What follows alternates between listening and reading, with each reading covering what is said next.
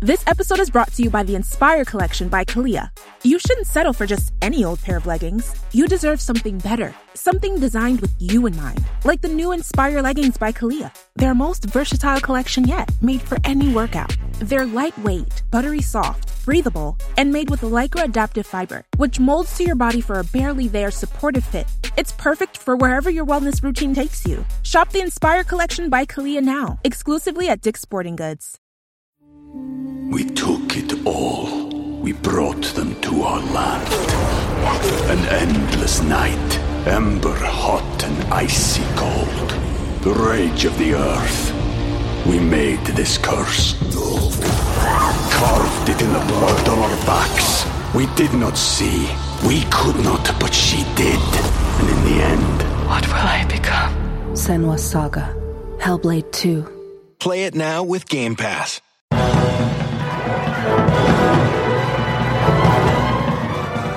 Hello and welcome to the Filmmakers Podcast. This is a podcast where we talk filmmaking, from indie film to studio films and everything in between. How to get them made, how to make them, and how to try not to F it up, in our very, very humble opinion. Today, we're talking about working with directors and how to prepare to be on set from an actor's point of view. I am Giles Alderson, co-writer and director of the psychological art house horror feature film The Dare, which is released next year, World of Darkness feature documentary, and producer of horror comedy Serial Killer's Guide to Life. Our regular hosts Andrew Roger and Christian James are filming, but actor and producer Dan Richardson is here, direct from hosting the Remembering Rhinos charity event at the Royal Geographical Society for the Born Free Foundation. How do you remember all this? I don't know. Because I've got it written down. Right. We are here at VoiceOver Soho Studios today, a delightful place with 5 VoiceOver recording studios. These VoiceOver studios in London have been designed and purpose-built as voice recording and audio post-production facilities. They deliver broadcast-ready mixes for commercials, films, documentaries, TV series, radios, trailers, animations, video games, ADR, and much, much more in any format, direct to your email, ready for download immediately after the session. All in the comfort of their 5 studio facilities across 2 sites in the centre of London, Soho and Fitzrovia. We're in here now, Mark. It's amazing, isn't it? It is amazing, yeah. And I'm even more amazed at your ability to remember all of that. Thank you. Yeah. Let's see why. Yeah, that's right. So, yes, the cheat sheet. The cheat sheet. So head to voiceoversoho.co.uk or call Peter, saying the Filmmakers Podcast sent you, which he will be over the moon to get your calls. Just generally, just ask him how he is. That's it. Call him up. How are you, Peter? How are you? What's going on? But if you want a studio, book this. We are absolutely delighted for today's guest. He needs no introduction, but I'm going to give him one anyway. He's best known for his role in the television series Our Friends in the North and films such as Fever Pitch, Rock and Roller, Body of Lies, Syriana, The Young Victoria, Sherlock Holmes, Tinker Tailor Soldier Spy, the list goes on. Kick-Ass, Sunshine, Green Lantern, Zero Dark 30, Robin Hood, John Carter, The Imitation Game, Welcome to the Punch, and most recently, 6 Days, and The Kingsman. Ladies and germs, the Filmmakers Podcast welcomes massively Mark Strong! Hey. Boom! Yeah. Happy to be here. Thank you for that intro. That's very kind. Thank you very much. I wrote it myself. So look, this podcast is all about helping people get off their asses and make films. Filmmakers, actors, producers, how they do that. So we try and help them in any way we can and support them. So look, let's start with how you got started in the business as an actor, because you were studying law, right? Yeah, I did law first because I thought that's what I wanted to do, and I was lucky to realise that it was dry, boring, not what I wanted to do, so I perversely chose the diametric opposite and became an actor. Everybody thought I was mad, rightly. How come? What reason? Why? Just I knew that it was very important to choose something in life that you wanted to do, and as I was doing law, and I was doing it in Munich University, would you believe, in German, just to make it even more complicated, there was a group of people next door doing theatre workshops. Every day on my way to the lecture hall for the law seminars, which were incredibly boring, these guys seemed to be having so much fun that I joined in there one day, went in and had a look, and they explained that they were just doing workshops and they were working on a piece of text and they were actors, and I had no people in my family who were actors or were in the theatre or made films or did anything like that, and I literally just in that moment went, okay, I want to do this. And then just stuck with it ever since. When was this? How long ago was this? This would have been 1981. I did theatre for about 10 years, and then I got into, TV through Our Friends in the North. And this industry does seem to consist of getting a break. Mm. So this might be relevant to your listeners as well, that you need something really that gets you noticed. And then you have to capitalise on that with something else. And that's why there's so much luck involved in this industry. It's not a meritocracy, certainly not if you're an actor, because it's all subjective. People decide whether or not they like you. Film is slightly different in that if you make a good film that everyone goes to see, the chances are you'll get to make another one. But having done theatre and then TV, I made a conscious decision. I wanted to be in movies. I wanted to make film. And funnily enough, all those guys you mentioned from Our Friends in the North, or rather the programme you mentioned, Daniel Craig, Christopher Eccleston and Gina McKee were my co-stars, I suppose. Yeah, exactly. Huge. And when that show finished, I went back to the theatre and they were all kind of unemployed for about 10 months to a year. And I felt really sorry for them until I realised that they were actually making a conscious decision to wait for movies. Right. So they then went off and made movies. I think Gina worked with Michael Winterbottom. Daniel Craig went off to work with John Mabry, make Love is the Devil. I don't know what Chris did, but I suddenly thought as I was there doing my theatre play every night, wow, I want to do that. So I turned everything down for a while. Right. And then Syriana came along, this tiny, pretty much one or two scenes in a film directed by Stephen Gagan with George Clooney about the Middle East. And almost at the same time, I got offered a really small part in Oliver Twist, the Roman Polanski was directing. Totally different parts. One was a third-generation Lebanese Muslim. The other one was a sort of ginger-haired, top-hat-wearing, buck-toothed loon. And the interesting thing was they came out at the same time. Both relatively small parts, but I got a call from the Coen brothers to go and meet them because they'd seen these two films and they didn't believe that that was the same actor. I love it. Fantastic. And that's kind of how I got going, really. Right. Amazing. Yeah. Did you make a conscious decision? Is there some reason why you chose film over theatre? Yeah, and it's interesting you should say that because I had a debate just very recently with my wife, who's a TV producer and does produce films, about what the balance now is between TV and film. Back then, you wanted to be in the movies because television was standard stuff. It fed the box. It was okay. We were making a lot of Dickens, around Christmas time. Yeah, Prime Suspects, stuff that was brilliant. But, but it was very much TV and film seemed to be where the real invention was going on. So back then, I think I wanted to be in movies because I felt it was a much bigger canvas. Simple as that. Yeah. Nowadays, I think things have slightly changed. They have. Really seriously changed, hasn't it? Especially in the States. Yep. TV, that's what, it's the writers and the actors seem to have gravitated towards TV now because of you got that huge breadth of time and space to explore stories and characters and everything else that goes with it, haven't you? With a TV series, and look at the names involved in TV these days. It's Anthony Hopkins and Matthew McConaughey, and but you are right because you've got time to develop that character. Whereas in a film, it's beginning, middle, and end. There it is. Sure. With TV, that could go on for 2 series, 3 series, up to even longer, right? Forever. It's not just the content either. It's the way we watch it. I've got a son who's very happy watching movies on his phone. Yeah. On a tiny screen. And I keep trying to say to him, these films have been made for the big screen. Yes. That's where you've got to go and watch it. But him and his mates, really happy to watch it on a small screen. Television screens in our homes have become amazing.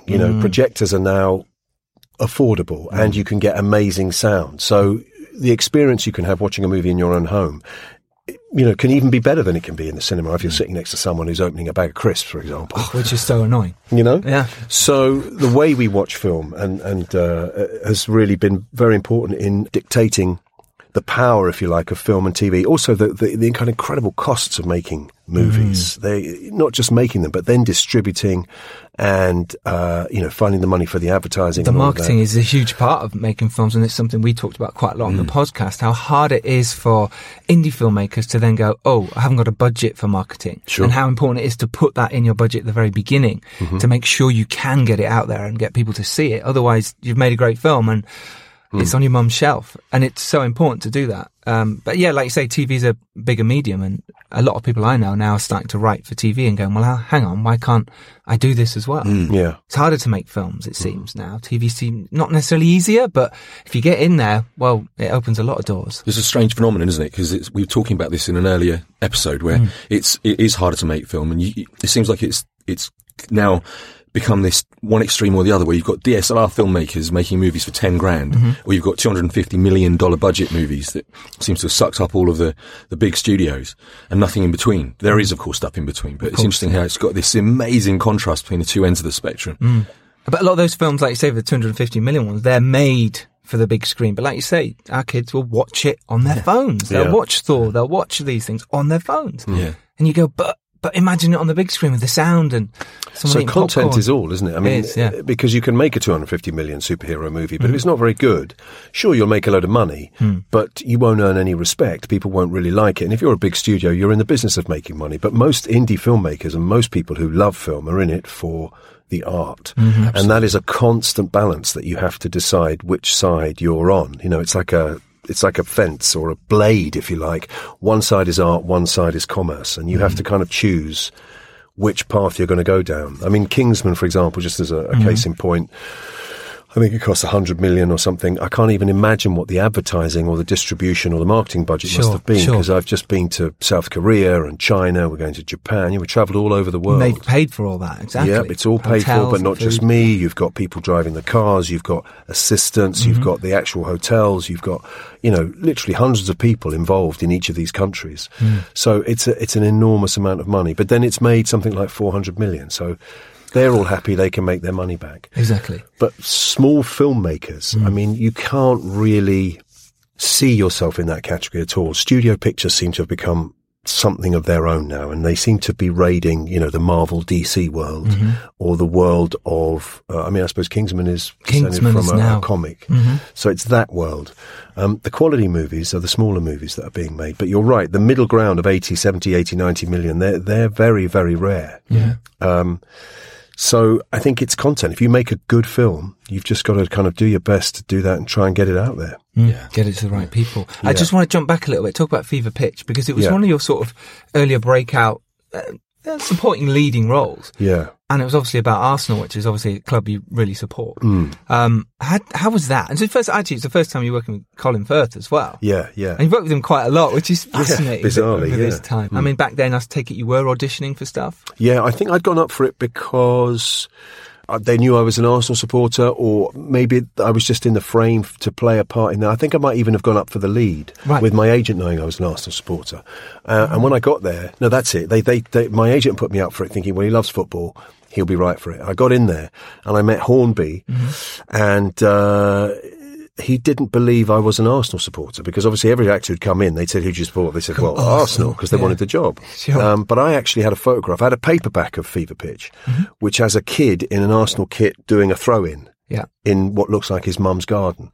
I have virtually exactly the same photograph from my youth when I was about 8 in my kit, doing a throw-in in my mum's garden. So when I got recalled, I took it in and I showed it to them and said, look, there's the proof. Proof, me. Yeah, nice. And were you wearing an Arsenal shirt at the time? No, I didn't go that far. But we got on, you know, and they knew that I knew about the club, and I suppose they just thought, you know, I think they cast Colin at that stage. They needed somebody who was a believable supporter, because Colin might have been a movie actor who could play a supporter, but they needed somebody who was. So I think I supplied that element. And for me, it was art meeting life. It was the best job. I remember when I got the Damned United, it was the same thing with Tom Hooper. Sat there in the audition room with Tom Hooper, and he was grilling me about football. He knows nothing about football, by the way, absolutely nothing. Yeah. And the reason why I got the role, apparently, was because I played football, I loved it, I was passionate about it. And I think sometimes it does make a difference, doesn't it, when you sat there with directors and they sort of go, okay, why on earth they give him that job, though, when he doesn't know anything about football? There you are, that's the film industry. I know, that is the film industry. That happens so often. It does, because Michael Sheen loves football and he's very good at football. Have you ever played with Michael? No. He's a really good footballer. In the film, he boots one in the top corner. He did that every time, every take. Oh, really? Yeah, chest control. And he's not a footballer? Corner. Well, he had trials for Arsenal. Oh, he is. He's that good, is he? He's that good. No, that's what I mean. Sorry, I misunderstood. Good. I thought he was an average footballer. No, he's a good footballer. Yeah, right. No, he's a really good footballer. And then you sort of went on to do, well, speaking of football, really, you went on to do Elephant Juice with Sam Miller, who we play football with, and he was on the podcast, I don't know, about 5-6 episodes ago. Check that out with Sam Miller. It's fantastic. He talks about directing for TV. How was that experience doing Elephant Juice? Yeah, working with Sam was brilliant, because he's just a lovely guy. As I've known him now for years, as you have, and he's just a really... You want to be on set with people that you like, and he's one of those. And it was a sort of fascinating film about various different characters. I thought, you know, it really intrigued me reading it. and making it was amazing. And that was again just another tiny step into the world of movies for me. So when was that moment where you realised that things were changing for you? Because you sort of had a really strong period after that. You sort of kept working. Work kept coming for you, and essentially playing some brilliant, diverse roles. When was the moment where you went, I might have to audition here, or I'm getting offered something? What was the change? That's an interesting question. I don't really know, because I don't see acting careers. I don't know what it's like. Perhaps the same is true of directors, but they're very rarely linear. You know, like I said, it's not a meritocracy. You don't tend to do something that's good and then get something better until you win an Oscar. It doesn't really work like that. It tends to kind of go up and down. You have quiet periods and busy periods. And all you can do really is gravitate towards the best work. That's what I try and do, the quality work. But obviously also, as I've got older, you have to balance it. You have to do movies that will pay your bills as well as movies for no money at all that you do because you love them. I don't think, to answer your question, I don't think there was a moment where I thought, oh, things are changing. But there certainly did seem to be a moment where I joined the film club. Because over here, you're in the theatre club, the TV club, or the film club, and we can move between them, unlike in America. It's not quite so easy, but once you're in one, you're considered to be part of it. So I started to get films because I had made films. I'd been in films. Yeah. And I was also lucky in that I wasn't a leading man. I was a character actor. And that meant you could cross-fertilise all over the place. You know, you weren't just in a queue with all the other leading men for the leading role in a movie. There was tons of character parts that you could play. So I got to do quite a lot of stuff. Yeah, it's fantastic. Let's talk about working with directors then. Because you've worked with so many, I've listed, obviously we talked about Roman Polanski, Danny Boyle, Ridley Scott a few times, Guy Ritchie, Catherine Bigelow, Matthew Vaughn a few times.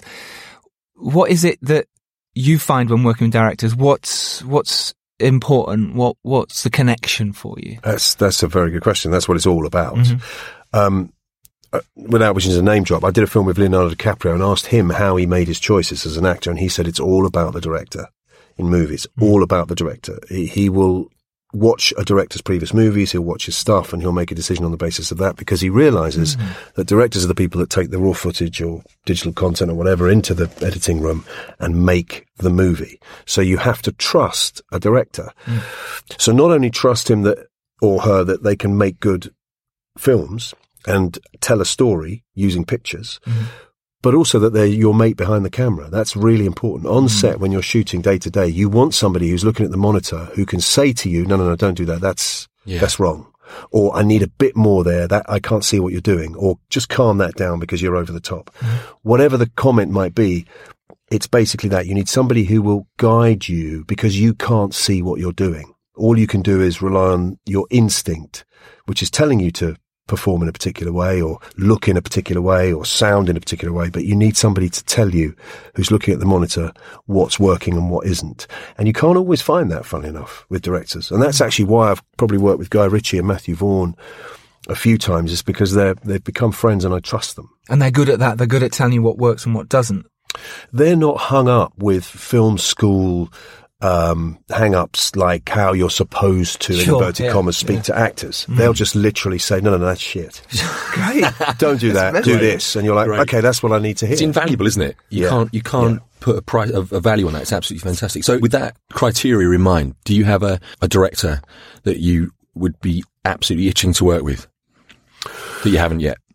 Well, the director I wanted to work with more than anything was Peter Weir. I thought Peter Weir is just such an amazing director. He's done such a varied kind of group of movies, you know, The Truman Show, Master and Commander, Picnic at Hanging Rock, what Missing. A film. I mean, it's just an absolute incredible list of amazing films, and all different. And different authorial, control as well. You would never, if you put that in front of somebody who knew nothing about film and asked them if that was the same director, that you can't see anything in there that's a sort of suggests it's him. He manages to immerse himself in each one. But I did a film with him called The Way Back, but it wasn't successful. It didn't work for some reason. I don't know why. He's a lovely man as well. He's an Australian guy. I remember once he tried to explain to us how he wanted a scene to feel, and he showed us a bit of documentary footage of a snake moving across the sand.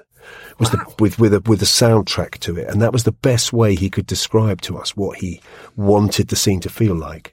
And it kind of worked. You got a sense of the feeling of what he wanted from it. Yeah, as actors, surely you go, oh, okay, I understand that character, I understand an animal. Let me see if I can get into that slithery thing. That's wonderful. Yeah, and it was the music as well. He'd often play you music to explain to you how he wanted a scene to feel. Mm. So Thomas Alfredson, the Swedish director, who I did Tinker Tailor Soldier Spy with. I remember Gary Oldman and I were about to do a scene, and he said... and Gary's remembered this, because actually I've cribbed this from him mentioning it to somebody. I'd forgotten, but Thomas said, Gary says, what do you want? How do you? And he said, I want the scene to smell like damp tweed.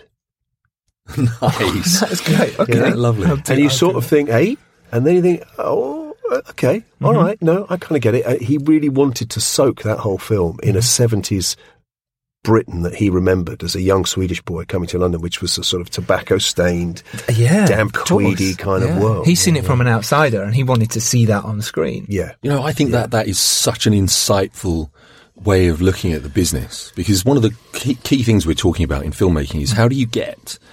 And there's going to be so many filmmakers that will hear this and think, oh, yeah, exactly, what is that? You've got an idea in your head, and if you could just download that image onto a screen... It's that you're trying to achieve. And how do you do that? Well, you come up with things like the smell of damp tweed or the sound of this piece of music or this snake slithering or the combination of those things. Because that's the eternal thing, isn't it? I was walking around yesterday, walking my dog yesterday. I've got a dog now. Yeah, Olive, we know. Olive. And I was just listening to some fantastically cinematic music, and it made me think, oh, I've got to make a movie with this kind of music. I haven't got any particular... idea in mind, but the music made me want to make a movie. So it kind of emphasises that fact, doesn't it? Because any of the senses that we can bring into it can really help to... Absolutely. I've worked with directors as well who are nervous about talking to actors. Because obviously directors cover a wide spectrum. You can get people coming from the theatre who really pride themselves on the fact that they can talk to actors and help them with dialogue and all of that, but know nothing about where to put the camera or about lenses. And on the other side, you get people who know everything about the depth of field and lenses and all that. No idea how to speak to actors, and also slightly terrified of it because they think there's some sort of technique. But again, to guys listening or girls who are making movies, there is no technique. You just need to try and communicate to the best of your ability, because actors are very receptive. They want to do the thing well. And so if you can explain it to them in the best way possible, however that may be, you'll only ever win them over. The worst kind of director is the one who comes in and just thinks they know it all, telling everybody what to do. That's not a great person to work with. No, it's a horrible feeling, isn't it? It is. You think, well, why did you get me in to do this? You could have just taken the first guy you saw in the street and just said, here, mimic this. Yeah, because it's the worst feeling in the world. Horrible, isn't it? When someone says, oh, just do it like this, gives you a line reading, which doesn't work. Yeah. But I can understand that people would be scared of actors from... They hear a lot of stories of actors kicking off on set. Yep. There's a lot of books about that kind of thing. You know, I'll be in my trailer type thing. Yeah. You sort this out. And actors can take over, the ones with names. And I suppose that's why you want to work with good actors, strong actors who actually respect, and there's that whole mutual respect. Yeah. What's the best way for a director to work when they first come onto set? Talk us through, from your opinion and what's happened with you, the best way for them to approach something and the worst way. I think if you come on, you're anything less than honest, you're in trouble. Yeah, if you come on throwing your weight around when you don't know what you're doing, people will smell that. If you come on, pretending to be humble and but actually forcing everybody to do what you want, people can smell that. I think the best thing is honesty. It's about, okay, we're here, we're trying to tell a story. Confidence is always really good. You know, I did a film with John Madden. He controlled the read-through. He was always very... on set, he'd explain everything to everybody. He'd get the actors in. We'd rehearse a little bit. When that was done, he'd get the cameraman in, ask him where he want to put the camera and what shots he'd want to do. Then he'd get the rest of the crew in, explain what we were going to be doing. And that is a very comfortable way to work, because then everybody knows what they're doing. They're all on the same page. So I would just say, confidence. Yeah. In a director is kind of what you need, but not that kind of confidence that makes you realise that they're actually terrified and throwing their weight around. Sure. Yeah, I know, that makes sense. And do you like to block it out first? You know, it's similar to rehearse it. Do you prefer that way, or sometimes you just like to come in cold? Right, see, again, actors are all different. I'm really envious of the ones that I hear about who just come in and want to throw it around, make it up on the spot, do their own thing, and, it might take me over there if I want to do this or that. I'm much more meticulous than that. I do my preparation, and when I come in and do a scene. Yeah. Well, if I have a script and scenes with lines to learn, I will, in my own mind, prepare that in the way I think it should be done. I think I'm intelligent enough to understand a scene when I read it, what the purpose of the scene is within that movie. Mm-hmm. So I learn my lines, I come in, I hit my marks, I say my lines, and I try and do it to the best of my ability. Mm-hmm. Having said that, I did a film with Sacha Baron Cohen, which was almost all improvisation, this mental movie called Grimsby. Grimsby, yeah. Which was just actually probably one of the hardest things I've ever done, because you turn up every day and there wouldn't be a script. You'd have to just make it up. And so from being somebody who was very meticulous about the way they worked, I had to literally go to the other end of the spectrum and leave it all at home and come in and just do whatever came about that day on set. Both ways work, to be honest. So it's really just for the individual to decide what helps them. Mm. Mm. What's with the whole playing bad guys thing? Well, that yeah. Well, you like that? I don't know. I mean, I think initially it was probably because the first one I played, I think anyone may even have heard, was a thing called The Long Firm that I did on BBC Two. It's 4 parts. Then you were BAFTA nominated for that, right? Yeah. It was a great role in a great thing, and it was Jake Arnott's novel, which was adapted into 4 parts by the BBC. And I had to work so hard to get that part. I knew I wanted to play it, but they didn't have the confidence that I could play dark enough, tortured enough, strange enough, because this guy is he's a gay gangster in the 60s. He shoves red hot pokers down people's throats, but he loves Judy Garland. You know, he's kind of really complicated. Right. He's really complicated, and honestly, I had to fight, and the producer had to fight to get me that part, because the powers that be were like, no, he can't do it. Anyway, then I did it, and was, as you say, very, gorgeously BAFTA nominated, whatever that means. And means you're recognised by BAFTA. Well, you get recognised, but I don't think it means, the who's best element of it all. No, I'm very suspicious of, but... I like that. I like that you said that. That's really, because I agree. Because it's like you started out saying, it's a subjective thing, isn't it? It's like, yeah. It's like me saying, well, actually, blue should be your favourite colour because that's mine. It's weird, right? It's kind of a weird thing. But sorry, carry on. So and it worked basically. And then from then on, I got offered a lot of baddies. I have to say, they're great fun to play. Because obviously you can't be a baddie in real life. And I'm not a baddie in real life. No, so in a nice way, you get to sort of exorcise lots of demons. You get to behave in a way that you would never behave in the street. And you get the best lines and the best costumes and also you don't have to carry the movie. Actually the hero has to, throw a punch, kiss the girl, crack a joke. Yeah. And it's pretty much the same in every film. Yeah. Baddies are all much more kind of interesting, and there's so much more you can do with them. In fact, I'm in talks at the moment to go and do one in next year, which is the archetypal comic book baddie. He's called Dr. Savannah, and he's in a film called Shazam, which was originally a comic book in 1940 and was called Captain Marvel. Mm-hmm. And it's a story about a 13-year-old boy who, when he says the word Shazam, turns into a superhero, a la Superman. He has a big red costume with a gold lightning flash across the front. Amazing.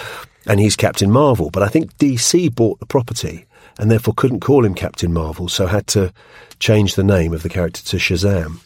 But he has a nemesis, this guy, Dr. Savannah, who embraces the 7 evil spirits, and they're all sucked into a small... globe, eyeball shaped piece of glass that smacks into his eye, so he has this electric kind of eye full of evil spirits that can fire electricity out of it and stuff. Has to wear sunglasses to hide, a proper old school mad evil scientist kind of character. You don't get that when you're playing the good guy. No way. It's just way more fun. There's so much more depth, right? I mean you can check out the backstory, go where you want with it. I think that's great. Talking about it, let's talk Kick-Ass. Working with Matthew Vaughn there, that must have been unexpected, like Kingsman, breakout that sort of came from nowhere. I mean, your death in that is incredible. Oh, you have some great movie deaths, by the way. That's another thing, you see, when you're the baddie. You get these great deaths. I've got a little list. Robin Hood, you get an arrow through the neck. Yep. In Stardust, you drown, but in a really cool way. Drown in a floating way. Michelle Pfeiffer does that to you. To end all wars, you were crucified. Yes. Yeah, hey. There's not a lot of people apart from me and another certain person who we won't mention who can claim that. No, and then Kick-Ass, I get blown off a Manhattan balcony with a bazooka. bazooka. I mean, that is another feature, is that you get, you get to sort of have spectacular deaths and moments actually in films. Well, one that's gone a bit viral recently with Kingsman, the singing. Yes, that's just fantastic. It's that's got some serious following right now. Just that scene in itself has really garnered so much attention. It's fantastic. That's down to Matthew Vaughn, because he knows the value of upending your expectations. So Merlin, you would never expect that would happen to him in this particular movie. I won't say, because it's spoilers, although the film's out, but something amazing happens to him, and Matthew knows, I think, instinctively that will please the fans or outrage the fans, but certainly it's memorable. But in Stardust, the same, is true. Rupert Everett, who is the eldest of the seven brothers, who's touted constantly by the others who are waiting for him in a particular scene, comes marching in, the doors throw open, he comes marching in, you think, oh my God, it's Rupert Everett, and then he gets pushed out of a window. And that's classic Matthew. Yeah. So how is Matthew to work with on set? Because he came from a producing background, obviously working with Guy on Lock, Stock and Snatch, and suddenly he was thrust in to make it, Layer Cake was amazing, and then carried on with his work. What's he like as a director? He's another interesting director, isn't he? Because he's done a few films that are all quite different. So he went from Layer Cake to Stardust to Kick-Ass to X-Men to Kingsman, and then Kingsman 2. So, and that's quite a varied group of movies, and all of them are successful. So there's not a lot of directors who can say that. But I think he just has good taste, and he knows what people like to see in a movie. He likes to have fun. And I think he spends a lot of time making sure that whatever it is he's putting up there is stuff that he wants to see. But he also understands that emotional connection of characters is important. If you're going to do a fight scene, you better make it pretty amazing. If you're going to do a chase scene, it's got to be amazing. That's what people go to see, and he just understands that. On set, during the day, he's very collaborative. He doesn't kind of say, you stand here, you do this, or you do that. You come in with your ideas, and he'll generally try and incorporate them. That's great. Yeah, he's much more about setting up the set, the storyline, but then he's really interested to see what actors bring to every day. And that's something you would embrace, because you prepare quite well at home and then bring it to set, is that right? Okay. I think he likes me and likes working with me because of that, because I think he started out, especially with Guy, when he was producing for Guy as well, working with a lot of non-actors, people who didn't trust them at that stage, didn't really know that they were players. Jason Statham wasn't an actor, he was an Olympic diver. So there was and there were a lot of geezers, and people who hadn't really acted that much, so I think they came through the crucible of working with a lot of non-actors, and when they started working with actors who knew what they were doing, certainly Matthew realised the value of that. So he's been on a mission ever since, I think, to work with the best people. It's lovely, isn't it? Because it's not always the case. It's not always a given that they're going to give you that freedom, flexibility. Which is a real, like we said earlier on, it's kind of like, let me go, let me free. That's good. Kingsman 2 is fantastic. It's such a cool film. If you've not seen it, really do go see it. Mark, you're fantastic in it. It's really wonderful. It's actually someone emailed in this question. Nasty Akim _BBC asks, did Merlin survive? And will we see the love between Ginger and Merlin in Kingsman 3? Well, that's two good questions there. So the first part, the Kingsman universe, has been created by Matthew, and anything can happen. I mean, if Colin Firth can come back having literally been shot in the face, anything can happen. Maybe actually he'll really enjoy the challenge of how to piece Merlin together. Absolutely. But I remember Matthew being asked that question on one of the events, and he said, and if you look closely, what you actually see is him step, and then you see something. Exactly, you don't know what happens. You don't actually see, the result of that. So certainly it's open, and I think also, who knows, the franchise could become the kind of thing where people will enjoy learning how somebody comes back from what's seemingly an impossible situation. So there's that. What was the other part of that question? A romance between... Well, we had a whole, that was a whole storyline in this current movie, that Ginger, Halle Berry's character, and Merlin were sweet on one another, and in fact we kissed. That was all shot. That whole nice. Thing. Yeah. You were right. Like that, it was it was quite a moment for me, and it was tragic. The thought that I mean, in the end, I think when Matthew put the film together, it was something like 4 hours long, so there was a lot of stuff that went. And one of the things was that love story, just because there were other things that you had to kind of get on with, and that happens in every movie, of course it does. But he did talk about possibly doing a director's cut. Okay. You know, a long director's cut for diehard fans who wouldn't mind that the thing was, I don't know, 3 hours long or something. Yeah, I'd watch that. Well, sure. There you go. I mean, I would think commercially, you can't release a movie that's long. That's as long as that. The studio won't stand for it. And, it's just not viable. But you know, if you were to do a special release of your director's cut and include all of that stuff, he said that it was certainly a possibility. Right. Which would then also inform, because we shot Merlin Coming Back. Right. That was another bit that got left out. Really? Yeah, yeah. Ah, so, okay. You know, I came crawling back. Right. Oh, so it exactly. is true. Yes, right, okay. Yeah, yeah. So there's a genuine possibility that he may be back. Right, I love that. We took it all. We brought them to our land. An endless night, ember hot and icy cold. The rage of the earth. We made this curse. Carved it in the blood on our backs. We did not see. We could not, but she did. And in the end... What will I become?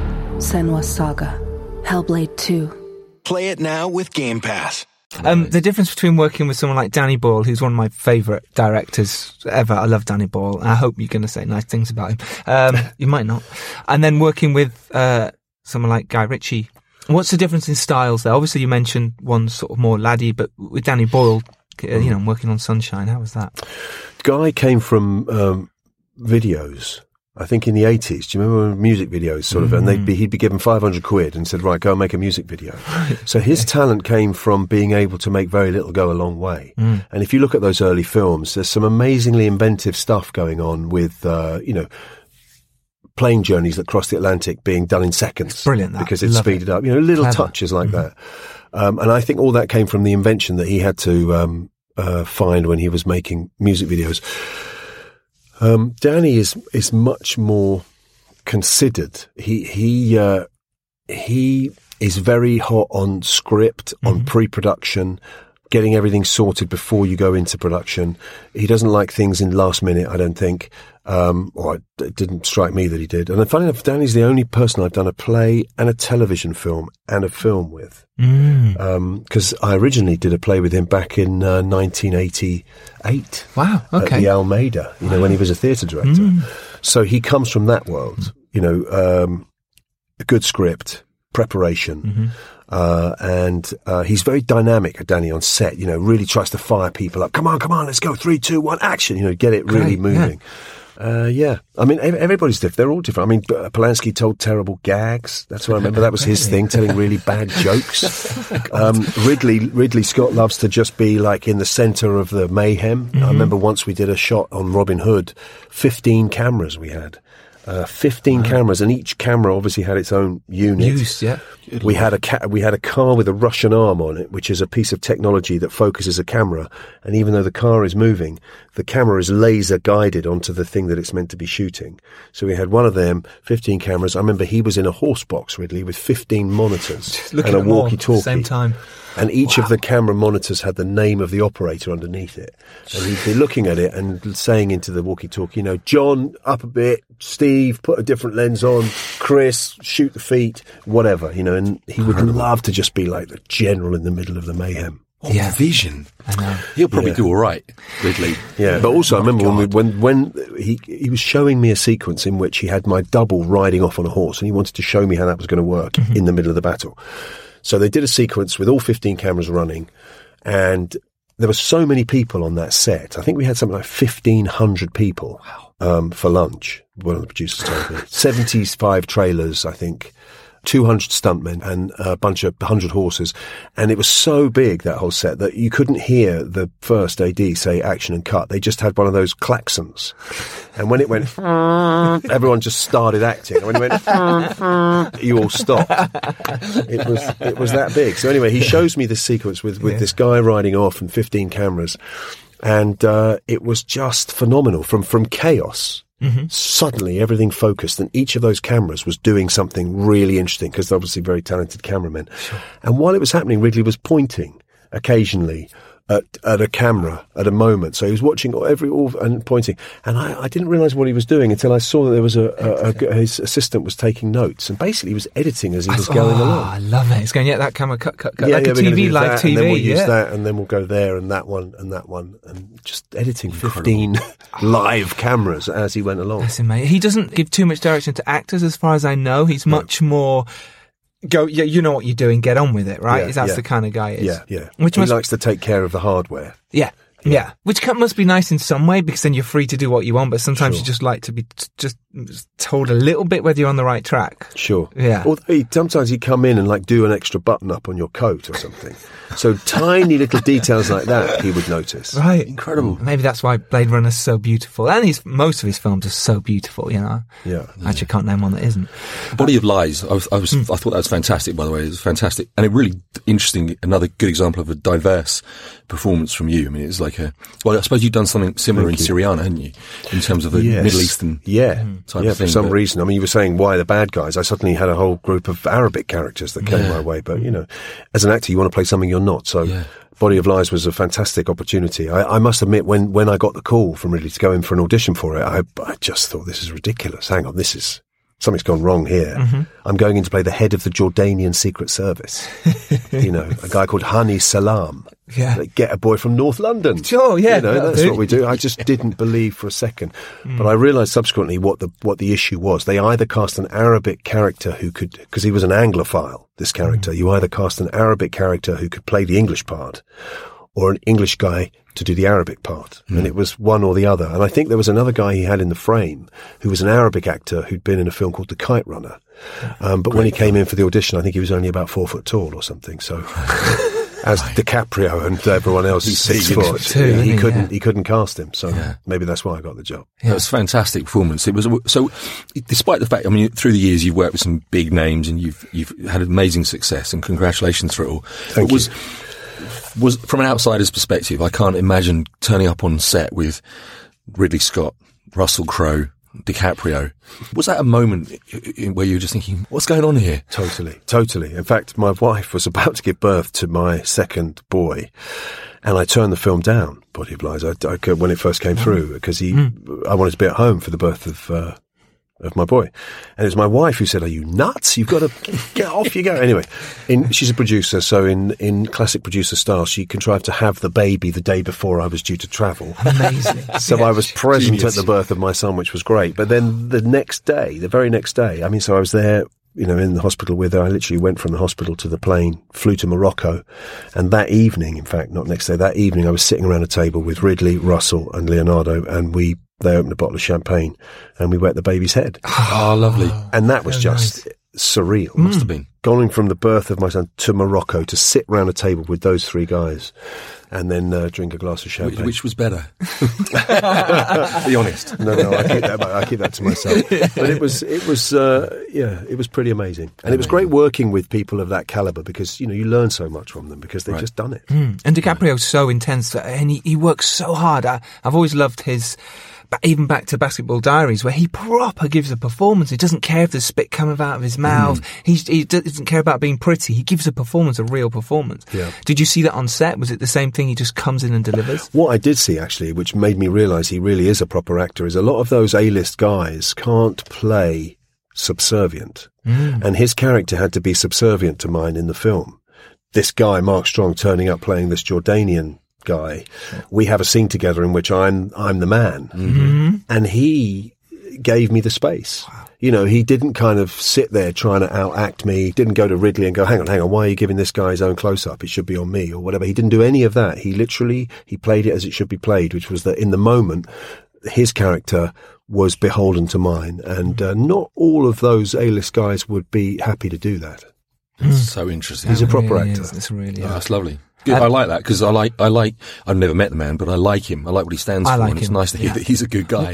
Well, we're big animal advocates and charity workers in that, and he does all that as well, so that's another reason why he struck me as normal as you can possibly be in the light of, you know, his fame and his wealth, but he's his feet are pretty much on the ground. I like that. And how come you've never produced? You've never had a credit as producer. I mean, you probably have, but in terms of, is that a reason? Or directed, or written, and the truth is...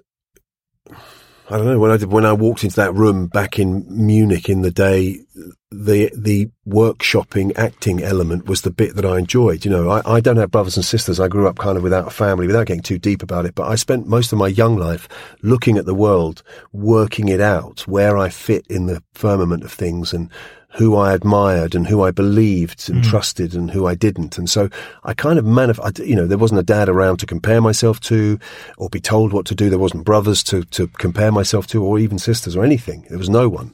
So I had to work it out for myself. And I think walking into that room and seeing these people create characters, that's what I'd sort of been doing all my life. What I don't particularly want to do, and so I see myself as an interpreter. That's what I liked. I love getting a script on the mat, picking it up and going, oh my God, I can do something with that. You know, reading a character that's been written and thinking, I know how to do that, or I know what I want to do with that. Generating it doesn't seem to be anything that I've discovered yet. I mean, never say never. But I'm much more interested in playing the parts than I am in writing them or directing other people doing them. Okay. That's a fair enough answer. I mean, great, yeah. We've both jumped to the other side. I much prefer it. I love the creativity of that, and I can create something from scratch and it becomes something. I love that. I can see how it must feel if it's yours. I mean, I'm often envious of a director when they have a movie that they get to take it away. They get to choose the music, like you were talking about that music you heard and thought, well, I've got to make it. You know, I'm envious of the idea that you can literally decide what part of the shot, which shot you use, how you put the whole thing together. Yeah. But, you know, maybe one day. Okay. I have to say, I mean, for me personally, making that leap over was really for the sole purpose of creating more work as an actor. So it resonates with what you're saying about it was that creative process of acting that really pushed your buttons. And it's still the same for me. It's just that I figure I'll write the scene, I'll write the film and I'll try and produce it so that I definitely get the role. Right. Exactly. Okay. Yeah, no. It used to be the same with me. That's how I first started to look at that as to say, well, I can get some parts for myself, and then realised I love directing and that whole side of it. I don't suppose you need to go find parts for yourself at the moment. But in a way, you see, you know, touch wood, again, you think that people, what makes you better is is hitting a brick wall and overcoming it or failing and improving. And, you know, that's actually, you need that in life. And I think that moment I had back then in Germany when I realized I was making a huge mistake and changed my life around. And it had massive ructions in my world, you know, to make this choice. I've been, touch wood, like I said, I've been lucky since, and I haven't had anything that has forced me to look for another option. And in a way, maybe you're lucky in the sense that you have been able to find another option or look at another way of doing something because you have to. And it makes you better as a result. I mean, I'm still relatively lazily being offered parts and taking them rather than thinking about how maybe I should write something, maybe I should produce or direct. So maybe I'm just being lazy and you're not. And it must be interesting to see Liza do it as well. Obviously, your wife producing, and you see her do that side and think, yeah, no, I don't fancy that. I'll just stay this side. Well, having said that, we watched a Norwegian TV series together that we really liked, and she said to me, I wonder if anyone's got the rights. And I said, what do you mean? She went, well, whether anyone's got the rights to make the English language version of this. I went, probably, surely they have, haven't they? She went, I don't know, I'm going to find out. I went, wow, how'd you do that? So she basically just rang them up. They said, come and visit us in Oslo. She said, you coming? And I went, yeah. So we went over there. We had a meeting with these guys. We sat around and they gave us the rights. I think Anonymous Content were chasing in this massive company in the States, but they gave us the rights to make the English language version. And having said all of what I've just said, I am co-producing this thing. Amazing. But I said to her, what does that exactly mean? She says, basically, you just help me make it. And in whatever way I can be useful, I will be. So if that makes me a producer, then technically, that's it. Yeah, you put things together. Producing something. Yeah. Congratulations. Thanks very much. I'm not sure how much I'm producing. I'm not sure how much I'm actually going to end up doing, but you know, it's a nice idea. Yeah. And just before we wrap up, there's a couple of questions from the Filmmakers Podcast family. Tony Cook asks, he was on the podcast a couple of weeks ago, what makes you choose one role over another? If I can do something with it. Okay. If I can be memorable in the part. Because I believe that there are 4-5 moments in a movie that people come out talking about, where they go, what about that bit where, or wasn't that bit great where? And if you're in one of those, you're in the movie. Yeah. Right. So if you can create a character that does something exceptional, like we were saying, Merlin in Kingsman 2 is a memorable moment. Even if he doesn't do anything else in the movie, he's in the movie. Yeah. So, good answer. Nice. So Saranis, at Saranis asks, this may not be something that's relevant to you, but asks, any tips on dealing with performance anxiety? I think she's referring to in film rather than... rather than anything else, I think. Or a football pitch. That is a really fascinating question. And, you know, you're joking about it's to do with film. I had it to do with stage. I recently did a play called A View from the Bridge. And you were amazing in it. I saw it, won a Tony Award as well for that, didn't you? Thank you. Well, I got nominated. Nominated for a Tony. And again, whatever that's worth. Mm-hmm. What does that mean? Who knows? But it's nice to be recognised. Yeah. We did it at the Young Vic, we did it in the West End, we did it on Broadway. But I was terrified. Really? Terrified leading up to putting that play on at the Young Vic. Not just nerves. This is something completely different. This was major performance anxiety, and I looked it up online, and I talked to people about it, and I had to work out techniques and things to try and make it work. And the truth is, the only way you can really deal with it is to understand what anxiety is, and as it comes for you, just move it to the side somehow. There is a mental meditative technique that can help, but really I've always described acting as fear management. You know, part of the job is dealing with that anxiety, and a little bit of anxiety or nerves are useful because it focuses you. But when it's really big, and I had it bad, you've just got to work out techniques for yourself to try and cope with it. And I did it by meditating. Like that. Very interesting. Yeah. Yeah. That's really interesting. So we have a question from Wag Wag Wag. Oh yeah, nice. Which is, if you had to spend the rest of your life on a desert island with three of the characters you've played, I mean, you're probably asked this all the time. Who would it be? Well, there's two parts. There's two issues to that question. I wouldn't choose the mental ones, obviously, because you've got to spend your time on a mental island on a desert island with them. Under a mental island. But the truth is, you know, my favourite characters are the ones that are the craziest ones. Yeah. To be honest. But I wouldn't spend time on a desert island with them. So Merlin's a lovely guy. Merlin's lovely. He could certainly be around. He could probably build stuff as well. Harney. I mean, he was kind of cool. Harney might be good. You know, he'd be pretty useful. Captain Fever Pitch, maybe because of his funness, his enthusiasm. But they're all crazy in one way or another. I'm not sure I want to spend actually any time anywhere, never mind any of them, which is why I choose to play them, because it's like therapy. It's therapy. Exactly. Great, love that. Final question. Emotionally 14, one of the podcasts in our Britpod scene, asks: have you ever been approached for Bond, and would you be interested if you were? No, I was approached to play a Bond baddie a while back. I had to go in to do an audition with Barbara Broccoli and Debbie McWilliams, and I cocked it up. Really? I was it was way back, and I was so nervous. I'd learnt the scenes, and I'd done all the work and everything, and I got in there, and I didn't deliver in the moment. And they were really kind of lovely and beautiful and relaxed, and it was one of those days where it didn't come together. And it was a big lesson, actually, from...